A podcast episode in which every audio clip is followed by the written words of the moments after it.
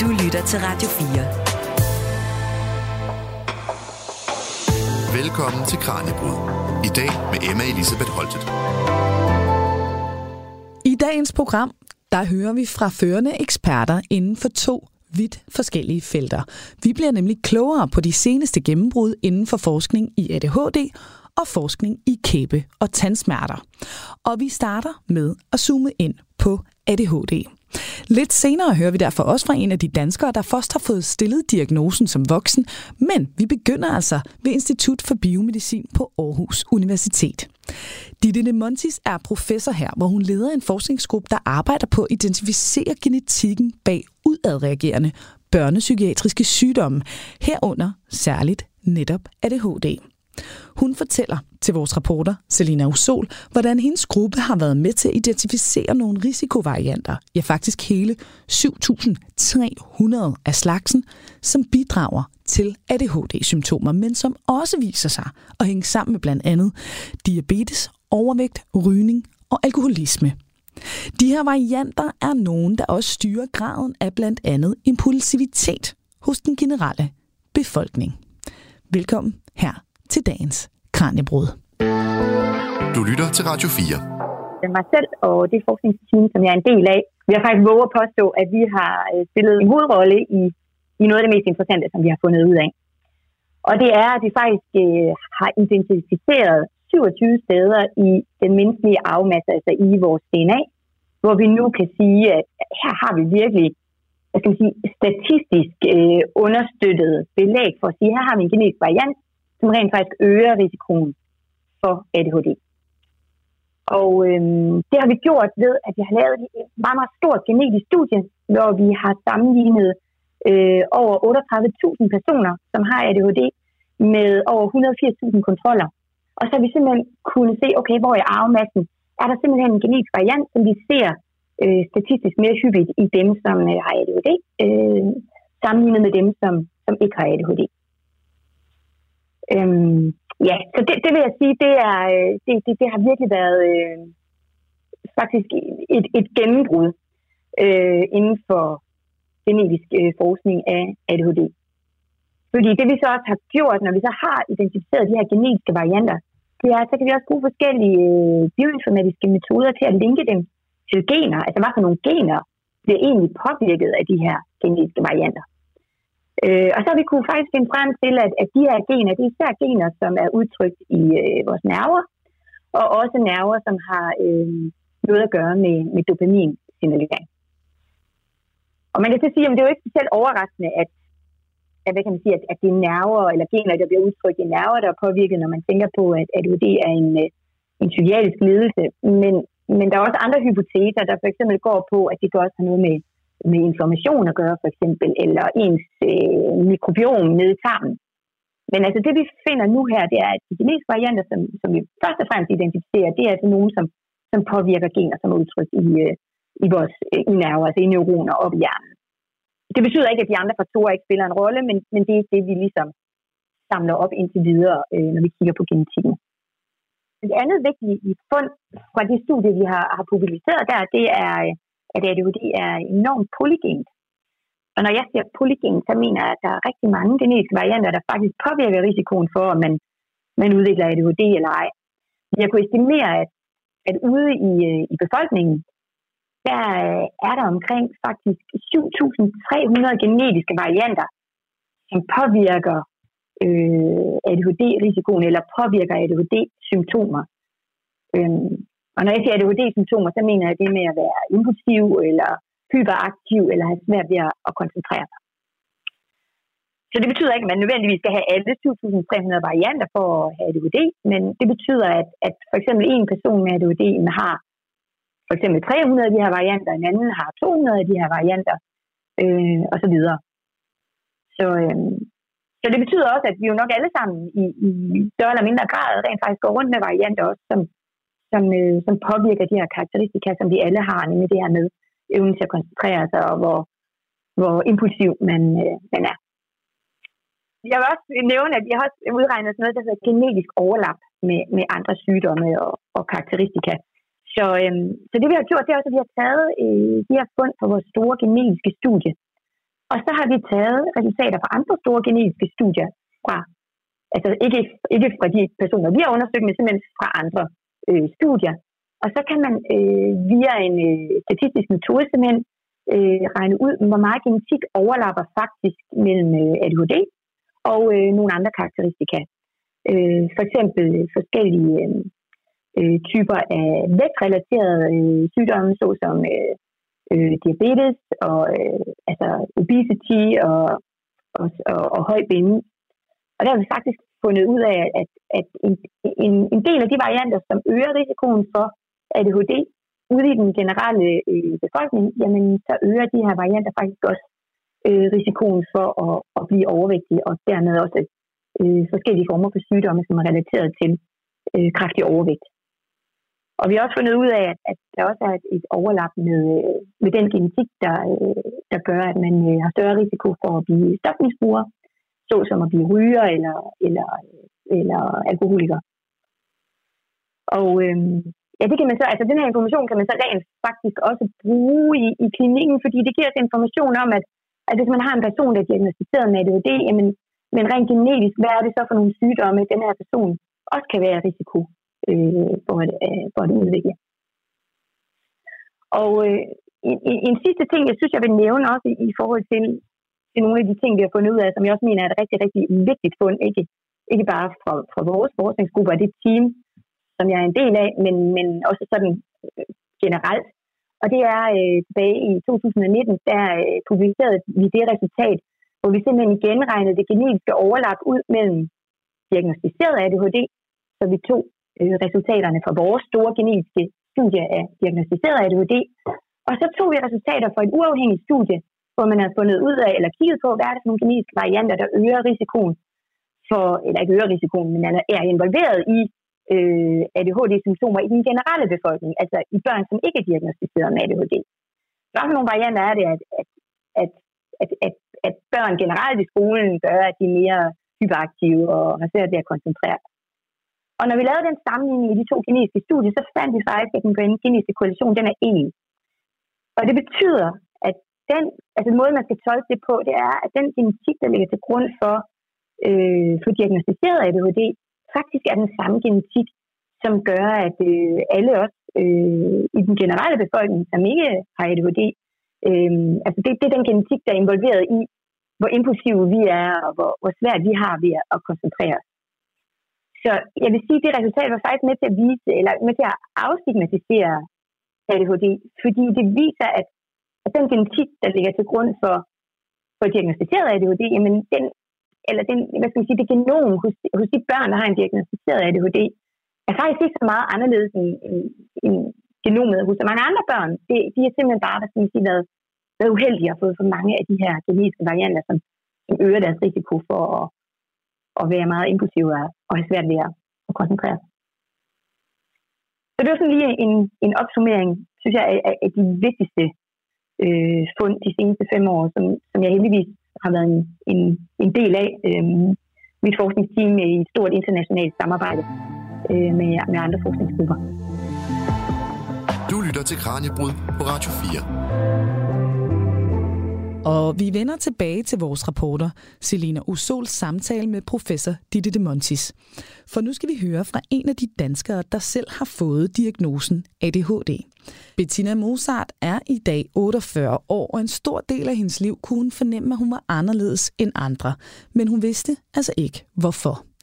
Den forklaring fik hun først, da hun var i begyndelsen af 30'erne, men allerede som barn kunne hun fornemme, at hun ikke var helt som sine jævnaldrende.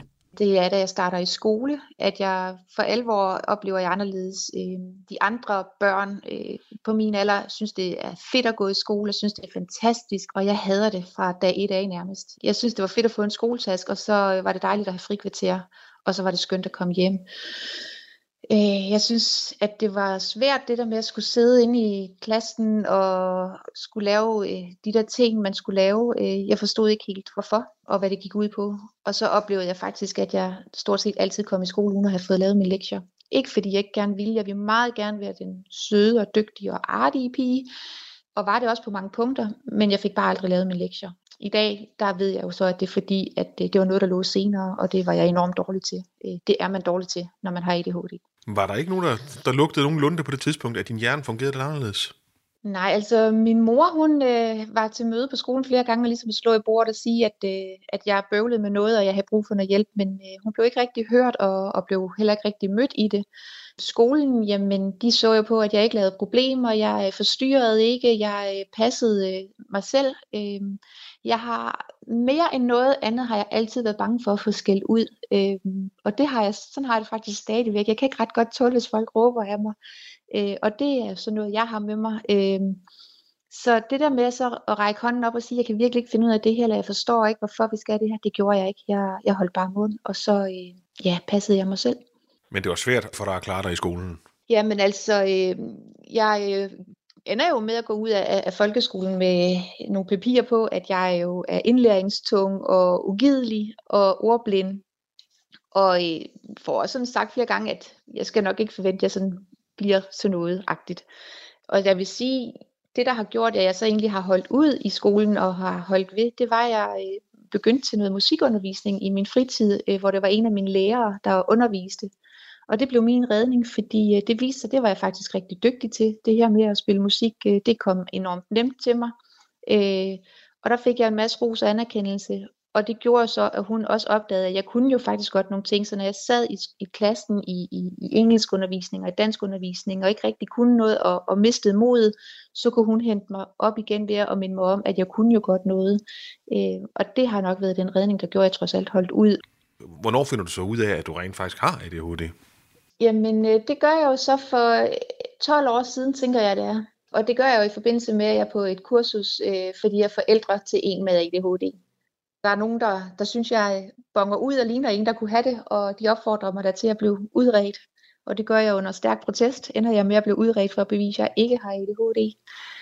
Øh, og der kom der igen et af de paradoxer, der er i mit liv, at jeg får absolut det øh, høje score i alle test. Øh, og det er jeg jo stolt over, indtil jeg finder ud af, at det drejer sig om at have et fint 0, hvis man ikke har ADHD. Så jeg havde en klokkeklar ADHD. Hvad tænkte du selv omkring det?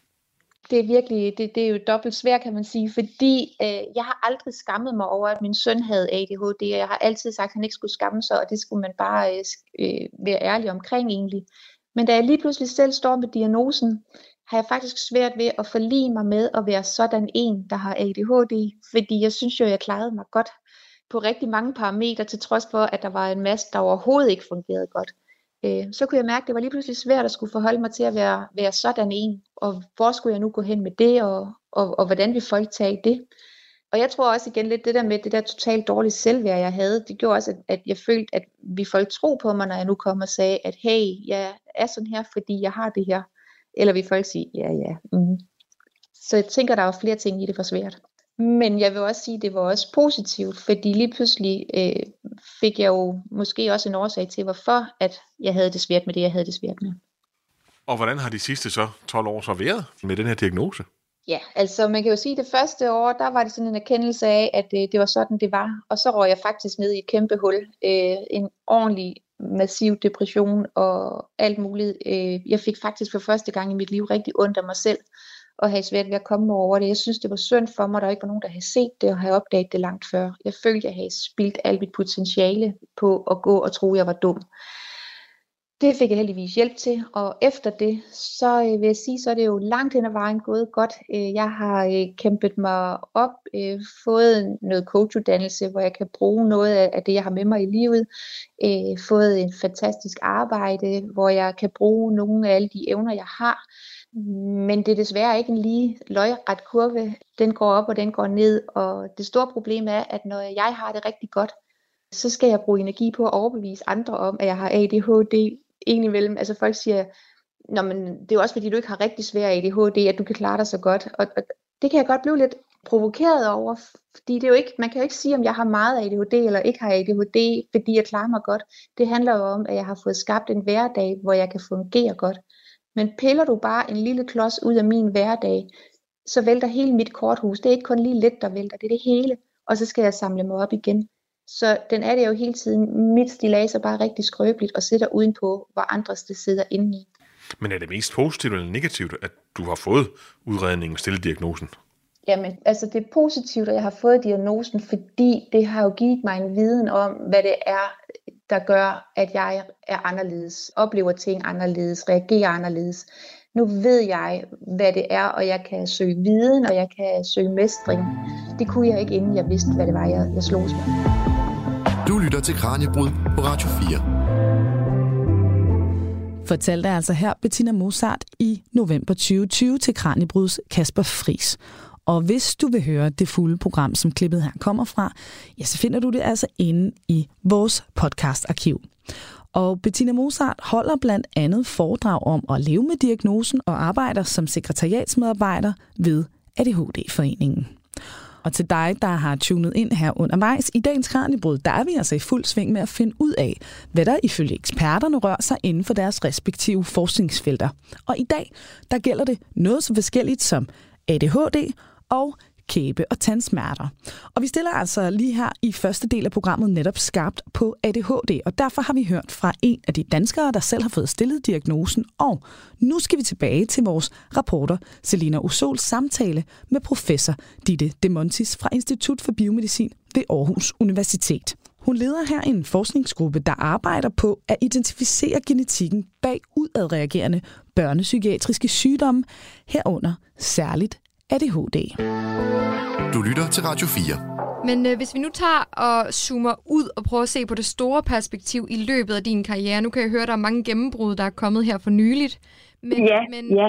hvad er så det mest afgørende, eller nogle af de mest afgørende opdagelser inden for dit fag? Ja, altså jeg vil sige, nu er jeg jo genetiker. Hvis man sådan skal zoome helt op og helt overordnet, så vil jeg sige, at øh, det, der har drevet vores felt, er jo den enorme revolution, der har været i øh, de forskellige teknikker, som nu gør, at vi meget, meget hurtigt kan få meget store øh, øh, mængder af data genereret. Hvis man tænker på, at det cirka tog 10 år at kortlægge det første humane genom, så kan vi nu generere øh, fuldgenom øh, segmentering, altså kortlægge genomet for en person på under en dag nu. Så vi, kan simpelthen, vi er simpelthen i stand til nu at generere enorme mængder af data, som er utrolig værdifuldt.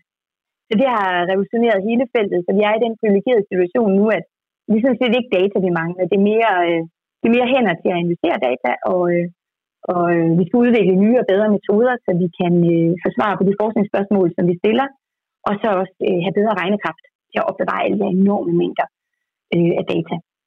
Og hvis man så skal zoome sådan lidt mere ned i mit, øh, mit felt, altså psykiatrisk genetik, så vil jeg igen nævne de her store genomite associationsstudier, altså hvor vi, øh, hvor vi undersøger simpelthen de her mange genetiske varianter, der er involveret i de psykiatriske sygdomme, ved at sammenligne rigtig mange med sygdommen eller lidelsen øh, mod øh, personer, som ikke har en øh, psykiatrisk lidelse, og så finde de her øh, genetiske øh, varianter.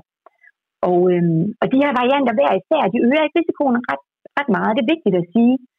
Så vi kan ikke, vi kan ikke sige noget om risikoen ved at kigge på den enkelte variant. Altså det er simpelthen den samlede mængde af risikovarianter i, øh, i ens genom, der, der siger noget om ens øh, risiko. Så derfor har vi også brug for rigtig store sample sizes. Altså vi har brug for rigtig store analyser. Så vi er blevet rigtig gode til øh, i Danmark og på international plan at, at samarbejde om det her. Simpelthen sige, okay, nu laver vi bare nogle rigtig store analyser, hvor vi, hvor vi tager en, en masse øh, af de her kohorter og samples, som er blevet indsamlet rundt omkring i verden, og så øh, laver store metaanalyser for at svare på de her øh, forskningsspørgsmål. Hvis vi fortsætter ud af det, er der så noget, du glæder dig til at finde ud af? Altså, hvad er the next big thing inden for psykiatrisk genetik? Ja. Øh, altså, jeg vil sige, øh, nu sagde jeg det her med, at vi har fundet 27 steder nu i afmassen, hvor vi siger, okay, nu har vi statistisk belæg for at sige, her har vi en genetisk variant, så øger risikoen for ADHD. Men vi har samtidig også påvist, at det er meget polygen. At vi har lavet de her avancerede statistiske modelleringer, der kan sige noget om, jamen, hvor mange varianter eksisterer derude. Tror vi der ikke? Altså, har, hvis vi nu rent faktisk kunne finde dem alle sammen, hvor mange vil der så nok være? Og der vil altså være omkring 7.300 genetiske varianter. Så man kan sige, at vi mangler stadigvæk at finde, finde rigtig mange af de her varianter. Så vi behøver simpelthen større ting med sagt. Vi skal ud og generere nogle flere genetiske data, så vi kan få identificeret flere af de her øh, genetiske varianter.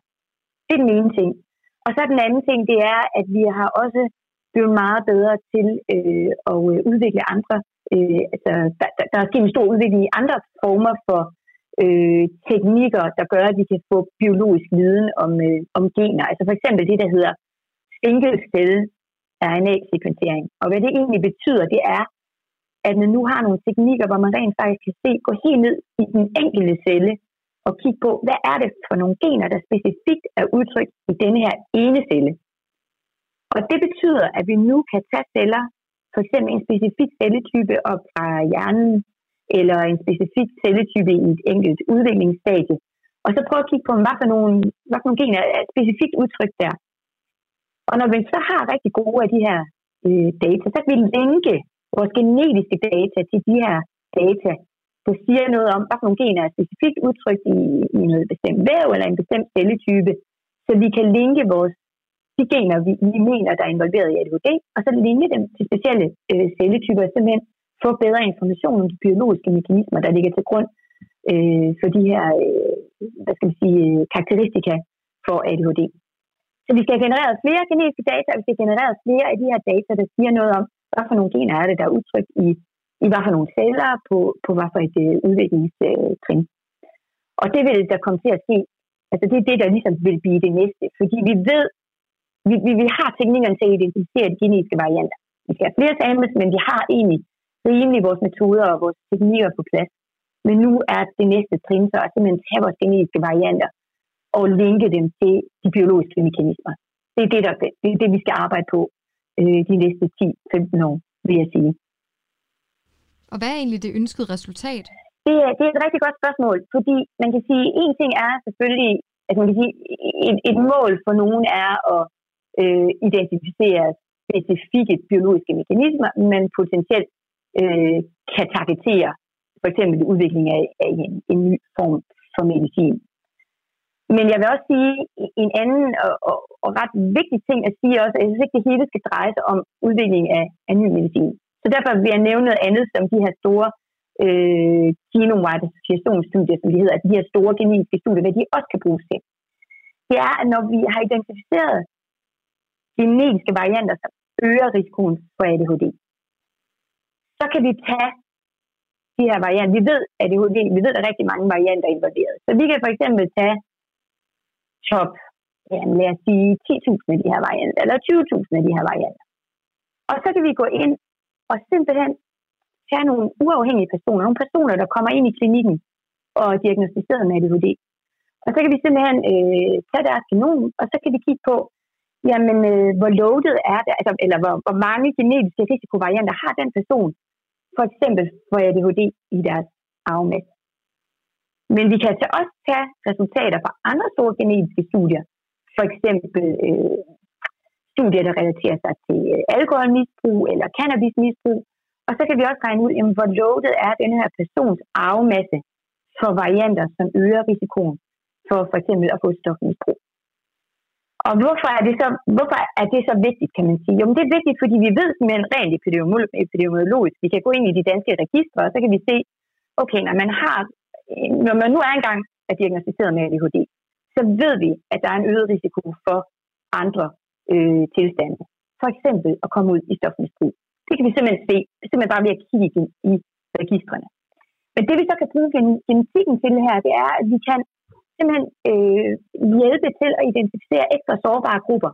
Vi kan hjælpe til at identificere personer med en ekstra høj risiko for for eksempel øh, at komme ud i cannabismisbrug. Og jeg kan sige, at vi helt konkret faktisk har gjort det her i, øh, i vores øh, danske data. Det er et, et nyt studie, som vi håber på at, at få publiceret øh, her snart. Og der har vi kigget på personer, som er diagnostiseret med ADHD. Og så har vi identificeret de 20 procent af de personer med den højeste risiko, genetiske risiko for, for cannabismisbrug.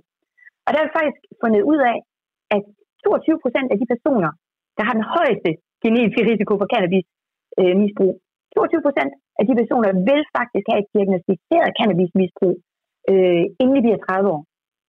Sammenlignet med at diagnostiseret cannabismisbrug i den danske, jeg skal sige, den generelle befolkning, den er 1 procent. Så man sige, med at bruge den her genetiske øh, hvad skal man sige, øh, Øh, redskab, så kan vi altså inddele personer, der er diagnostiseret i, øh, i grupper, der har høj risiko for en eller anden øh, anden tilstand, som vi ved øh, er hyppigt forekommende blandt personer med ADHD. Simpelthen for at, for at dirigere ressourcer og eventuelt præventive tiltag hen mod, øh, mod de personer, som, som har mest øh, brug for det. Øhm, og det, det synes jeg, det, er, det, kan, det kan være rigtig informativt, men, men jeg, jeg vil også virkelig pointere, at på nuværende tidspunkt, det er sådan en genetisk redskab, det kan ikke stå alene. Altså det, det er også, det kan være en, en, en, en vejledende redskab, men det er ikke en sikker form for, for diagnostisering. Altså det, hvis vi så går hen og kigger på det, måske det kontroversielle eller det omdiskuterede, der foregår lige nu i dit felt, kan du prøve at komme ind på det? Jeg vil faktisk sige, at, øh, der er et, en, en ting, jeg vil fremhæve her. Jeg ved ikke, om man kan sige, det, det er kontroversielt, men vi snakker i hvert fald meget om det. Det er netop lige præcis det her med, hvornår øh, skal genetikken introduceres i klinikken? Hvornår er vi på et sted, hvor vi mener, at det rent faktisk kan være informativt at bruge genetik?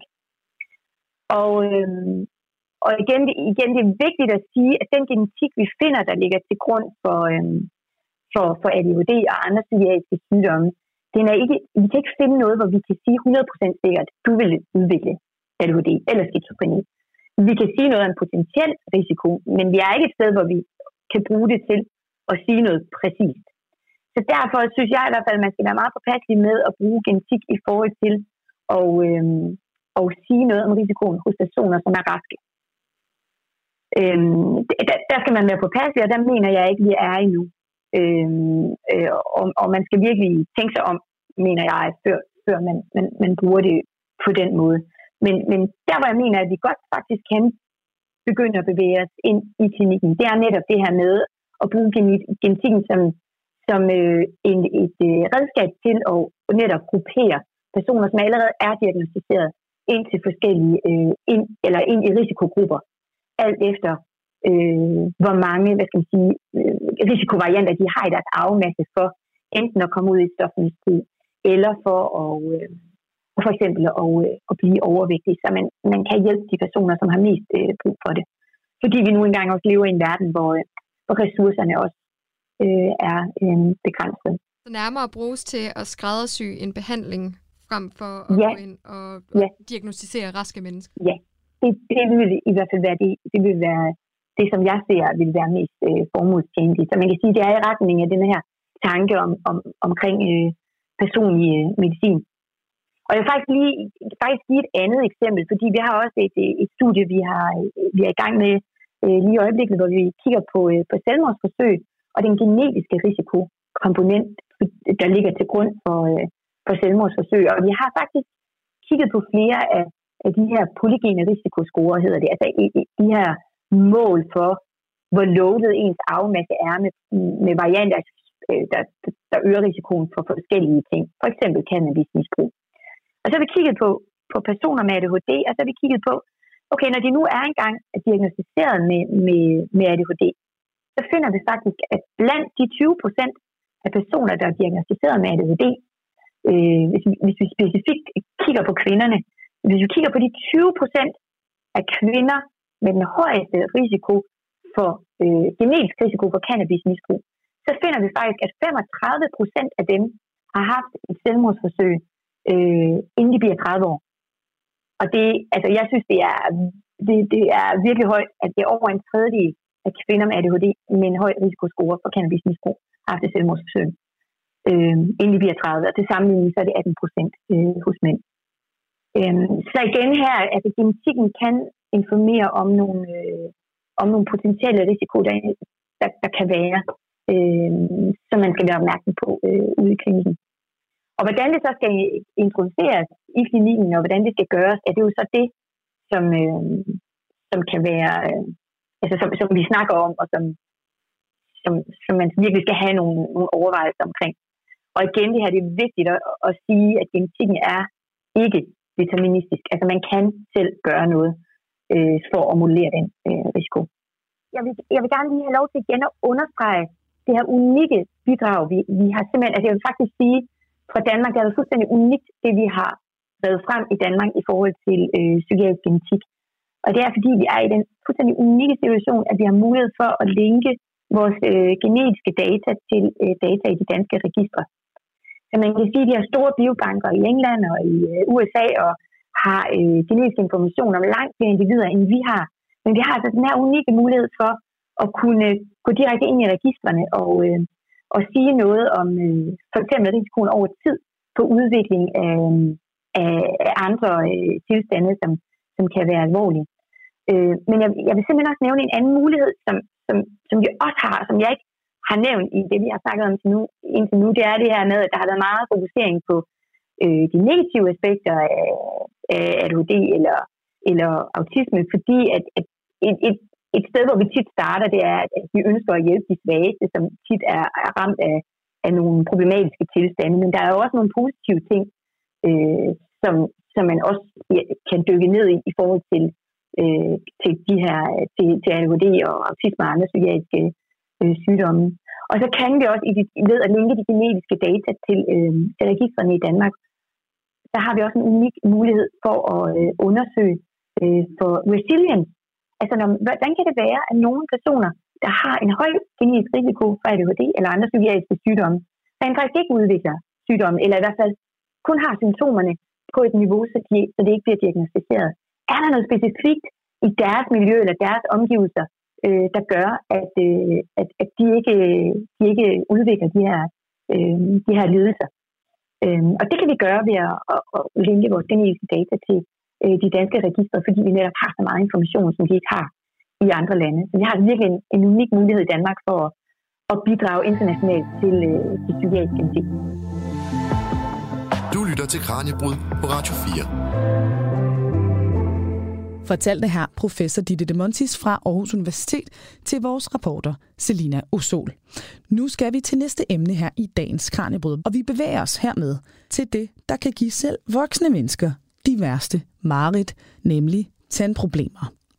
Lene Båd Hansen er professor på Institut for Odontologi og Oral Sundhed på Aarhus Universitet, hvor hun forsker i kæbe- og tandsmerter, særligt de langvarige og kroniske af slagsen. Hun fortæller her, at vi førhen har set tandsmerter som én ting, men at vi inden for de seneste fem år er blevet bedre til at adskille tænder, knogler, muskler, led, nervegrene, centralnervesystemer, bihuler og hovedpinetilstanden, og altså se på dem enkeltvis. Hun fortæller blandt andet om sit phd projekt hvor i hun undersøgte fantomsmerter, altså med andre ord uforklarlige tandsmerter, og en underprioriteret patientgruppe, der gang på gang blev sendt hjem med beskeden, det må være noget, du bilder dig ind. I et samarbejde med Smertecentret og en hypotese om, at der måske faktisk var nerveskader bag de såkaldte indbilske smerter, fandt de frem til, at 85 procent af patienterne rent faktisk havde fået nerveskader. Hvordan det kunne have gået uopdaget hen og mere til, det bliver vi altså klogere på nu. Og til sidst løfter Lene Bod Hansen også sløret for nogle helt nye forskningsresultater. Du lytter til Radio 4. Ja, jeg hedder øh, Lene Båd Hansen, og jeg er ansat som øh, professor og viceinstitutleder for forskning på øh, det, der hedder Institut for Odontologi og Oral Sundhed. Øh, det er nok det, som mange kender som tandlægeskolen øh, på Aarhus Universitet. Øhm, jeg forsker i øh, sådan helt bredt det, man kan kalde orofacial funktion, og orofacial skal jeg måske lige forklare, det er jo sådan ligesom noget, der dækker mund og ansigt. Øhm, og øh, særligt interesserer jeg mig for øh, smerter i, i mund og ansigt, og særligt smerter, som, øh, som er langvarige, måske ovenikøbet kroniske, øh, og så øh, mekanismer bag, øh, så vi forhåbentligvis kan gøre noget ved det. Når vi kigger på dit felt og dit fag, hvad er så det vigtigste nye, der er sket inden for de seneste fem år? Jamen altså, der vil jeg sige, at øh, inden for de sidste fem år, så øh, er vi øh, nok i højere grad blevet øh, øh, bevidste om og vidne om øh, nogle specifikke smertemekanismer bag forskellige typer af orofaciale smerter. Og i den sammenhæng skal det jo nok nævnes, at i vores mund og ansigt, der har vi jo rigtig, rigtig mange strukturer, der kan, der kan give anledning til smerter. Vi har både tænder og knogle og muskler og led og nervegrene, og vi har et centralnervesystem, der styrer en hel masse. Vi har bihuler og vi har øh, forskellige typer af hovedpinetilstande, så nogle gange så kan det være lidt et sammensurium, øh, når vi, og, og der er mange tilstande, der egentlig kan give nogle lignende symptomer hos, øh, hos vores patienter. Øh, vi er blevet bedre til at, øh, at skille tingene ad, øh, så øh, blandt andet så har vi øh, offentliggjort en ny klassifikation i 2020, som hedder International Classification for All Facial Pain, hvor vi ligesom sætter tingene i system og skriver kriterier for, øh, hvornår øh, man har den ene og den anden øh, tilstand. Øh, og gerne skulle det jo være sådan, at vi som tandlæger er enige med, med lægerne, og at øh, vi er enige øh, på tværs af, af lande osv. Og det er det, vi er kommet et øh, godt skridt tættere på øh, herinde for de seneste år. Hvis vi så tager og zoomer en smule ud og kigger nærmere på det store perspektiv i løbet af din karriere, hvad er så det vigtigste eller mest afgørende, som er blevet, hvad siger man, den mest afgørende opdagelse inden for dit fag? Jamen altså, af de, af de projekter, som jeg har været involveret i, så vil jeg måske i den sammenhæng faktisk øh, fremhæve mit, øh, mit phd projekt som jo faktisk startede for 20 år siden øh, i år. Og øh, fordi der kiggede vi på det, men den gal, dengang kaldte atypiske tandsmerter. Øh, og når der er noget, der hedder noget med atypisk, så er det jo nok fordi, at der er nogle øh, tandlæger og læger, der ikke lige helt kan forklare, hvad der foregår. Så det, er, ja, det var i en, al sin enkelhed nogle sådan uforklarlige tandsmerter, altså hvor man, når man undersøger patienten, ikke kan øh, finde noget i vejen med tanden, eller med knoglen, eller øh, med nogle andre strukturer øh, omkring tænderne. Øh, og der øh, lavede vi nogle undersøgelser, øh, og det var et samarbejde øh, mellem os her på Tandlægeskolen, og så øh, det, der hedder Dansk Smerteforskningscenter, hvor der sidder nogle meget kloge neurologer, Øh, Øh, og vi lavede nogle undersøgelser, øh, hvor vores hypotese var, at, øh, at nogle af de øh, patienter med de her uforklarlige tandpinesmerter, at det måske kunne skyldes, at, de, øh, at der var sket en, øh, en nerveskade, så, således at mekanismerne bag smerterne kunne være det, man kalder neuropatiske, altså smerter, som er udløst af en øh, skade eller sygdom i nervesystemet.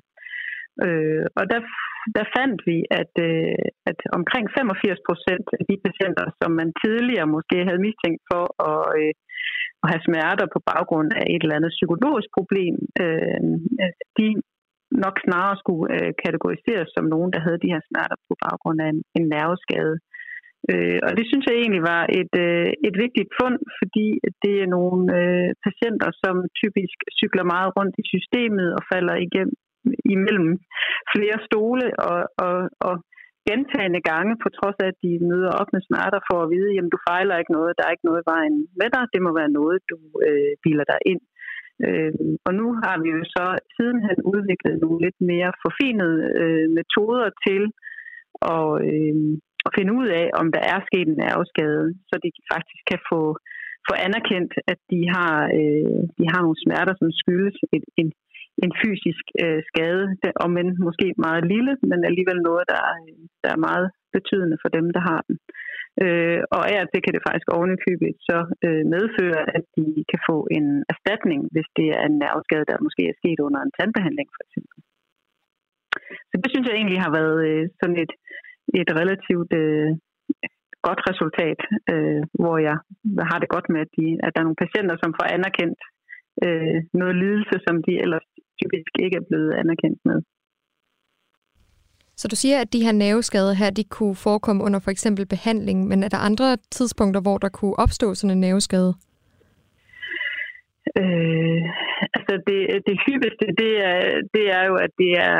Øh, altså, altså, det der jo er i det, det er, når man laver øh, mange typer af tandbehandlinger, så, så, så påvirker man øh, nervevæv. Altså for eksempel, hvis man laver en rodbehandling, eller bare sådan noget helt simpelt som at lægge en, en lokal bedøvelse, kan i, i sjældne tilfælde faktisk medføre øh, øh, en nervepåvirkning eller en decideret skade på nerven. Og hos langt de fleste mennesker, der vil det ikke give anledning til nogen smerter. Man må, vil måske have et lille område i slimhinden eller i huden øh, i ansigtet, som, som snorer lidt, men øh, hos, hos nogle få mennesker, der vil det så øh, medføre nogle smerter. Øh, så udover øh, tandbehandling, der, der kan det også være, at hvis man for eksempel har været udsat for et uheld, altså, eller hvis man har været op og slås og fået en knytnæve i ansigtet, hvor, hvor man måske har, har fået brækket nogle øh, ansigtsknogler, som, og der er blevet trykket på nerven. Øh, så det, det er sådan de mest, de mest hyppige årsager øh, til den slags. Du lytter til Kranjebrud på Radio 4. Er der noget, som du glæder dig til at finde ud af? Hvad, sådan the next big breakthrough? Er der et eller andet, du ser frem til i forskningen? Altså nu skal man altid være påpasselig med sådan øh, og, og, og spå om store gennembrud, men det selv interesserer mig meget for øh, nu her for tiden, det er, det er mere over i sådan noget med øh, kæbesmerter, altså øh, smerter i tykke muskler og kæbeled. Øh, og der er vi i gang med en, en stor øh, undersøgelse, hvor vi har øh, inviteret øh, godt og vel 30.000 unge danske voksne til at svare på nogle spørgsmål om kæbesmerter og hovedpine. Øh, og de øh, individer, vi har spurgt, det er nogen, som er medlemmer af det, der hedder Bedre Sundhed i Generationer-kohorten. Øh, Øh, og det er, øh, det er en øh, det er cirka 100.000 øh, mødre, som øh, tilbage i slut 90'erne og starten af 0'erne øh, blev inviteret til at være med i den her øh, kohorte. Øh, og øh, blev bedt om at svare på en frygtelig masse spørgsmål om kost og livsstil og øh, uddannelsesniveau og, og en hel masse ting. Og de børn, de så fik, de er så blevet fuldt op, øh, også med, øh, med en, en lang række dataindsamlinger om alle mulige ting. Så, så vi ved en hel masse om de her individer. Øh, de er selvfølgelig øh, anonyme, så vi kender dem ikke, men, øh, men vi har øh, vi har et øh, sådan anonymt ID på dem. Øh, så vi kan ligesom øh, prøve at sammenholde de svar, de giver øh, på, øh, om de har kæbesmerter eller hovedpine, det kan vi øh, prøve, så vi kan relatere til nogle risikofaktorer, øh, øh, som for eksempel, hvad har deres mor spist eller drukket eller røget under graviditeten, eller hvad har de måske selv øh, spist eller drukket øh, øh, op igennem deres øh, opvækst. Og der kan også være sådan noget som psykologiske faktorer, og om de har andre smertetilstande, øh, øh, og sådan nogle ting. Øh, så, øh, så der er vi i gang med simpelthen at prøve at lede efter øh, nye og ukendte risikofaktorer for at, at have øh, kæbesmerter og hovedpine som, som ung voksen i Danmark. Øh, og vi har ikke publiceret nogen af resultaterne endnu, men vi sidder og regner på det, og, øh, og jeg kan da afsløre så meget, at vores øh, tal de tyder på, at at, øh, at, at der er en ikke ubetydelig øh, andel af vores unge voksne i Danmark, som, øh, som, som døjer med kæbesmerter og hovedpine. Øh, Øh, og det er jo øh, et problem både for den enkelte, men også for samfundet, fordi at øh, det er jo nogle mennesker i en alder, hvor man tager sin uddannelse, og man skal etablere sig og, og stifte familie og sådan noget. Og så kan man måske forestille sig, at det kan blive lidt mere besværligt, hvis man, hvis man går og døjer med, med smerter i sin hverdag.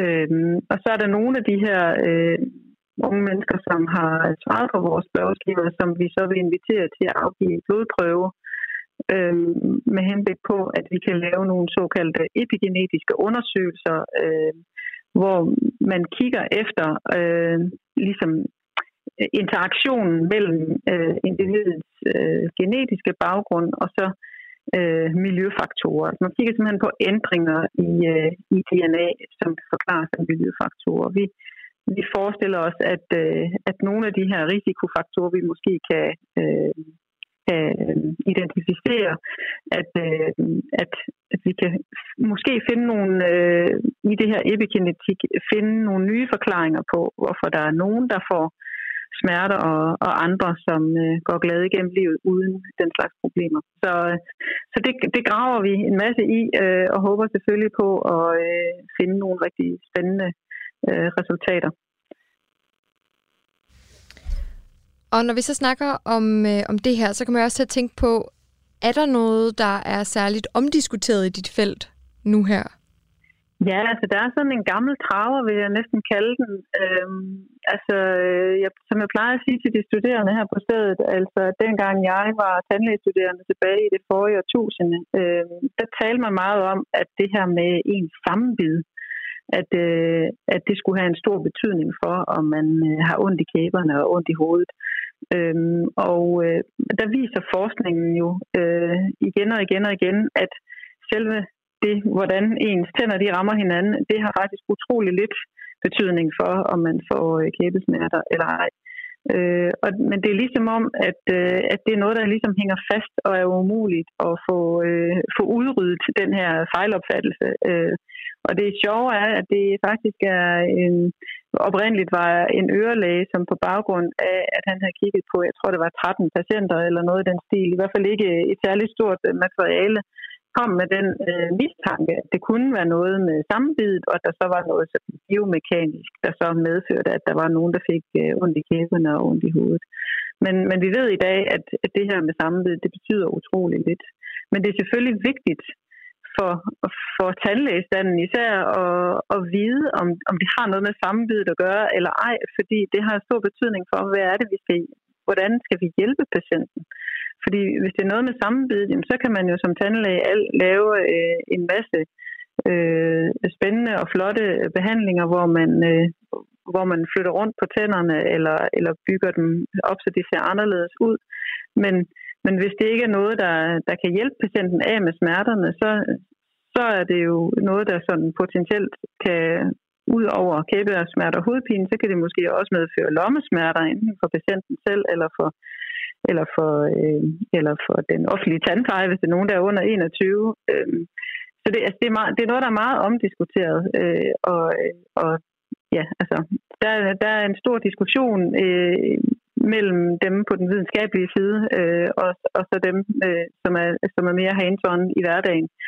Øhm, så, men, øh, så, men det er jo godt med noget diskussion. Det er godt, vi kan drøfte, hvad der, hvad der er af, af mulige sammenhænge det er klart, hvis man har ondt i kæberne, så altså, altså, hvis man tænker på øh, de funktioner, der er i vores orofaciale system, altså det er jo, for det første, så skal man jo spise med det, øh, men det er også noget med at tale og kommunikere og, og kysse øh, og, og alle mulige andre vigtige funktioner. Så, så faktisk så vil jeg sige, det at have, at have smerter i mund og ansigt, det vil jeg måske det vil jeg øh, påstå, øh, og det er en påstand, at, øh, at det sandsynligvis er, er mere... Øh, altså kan påvirke øh, en, øh, et individs øh, velvære mere, end hvis man har ondt i ryggen for eksempel. Øh, men, øh, men det kan man jo, det kommer vi nok, det er ikke sikkert, vi bliver enige med for eksempel ortopædkirurgen eller fysioterapeuterne øh, om det, men, men, men mund og ansigt har jo stor betydning for, øh, for vores, øh, også for vores samvær med andre mennesker. Øh, så, så derfor så, øh, men sådan historisk set, så er det jo ligesom en lille firkant, der er blevet, øh, der er blevet hvad skal man sige, øh, øh, savet ud af individet, fordi det, er jo, det er jo der, når man har problemer med tænderne eller kæberne, så, så er det noget, man øh, selv står for, som voksen i hvert fald i Danmark, og, og finansiere og, og få diagnostiseret og behandlet, hvorimod, altså, altså for eksempel hvis man har ondt i kæbeledet, jamen øh, så, så skal man gå til tandlægen og få det få det håndteret, og det, øh, det står så for egen regning, hvorimod hvis man er ondt i knæet, så, så dækker det offentlige. Så der, så der er sådan nogle øh, politiske ting i, i vejen for, at, øh, at, at vores patienter kan få den rigtige hjælp fra starten. Øh, også fordi man holder sig måske tilbage, hvis man, hvis man selv skal betale regningen.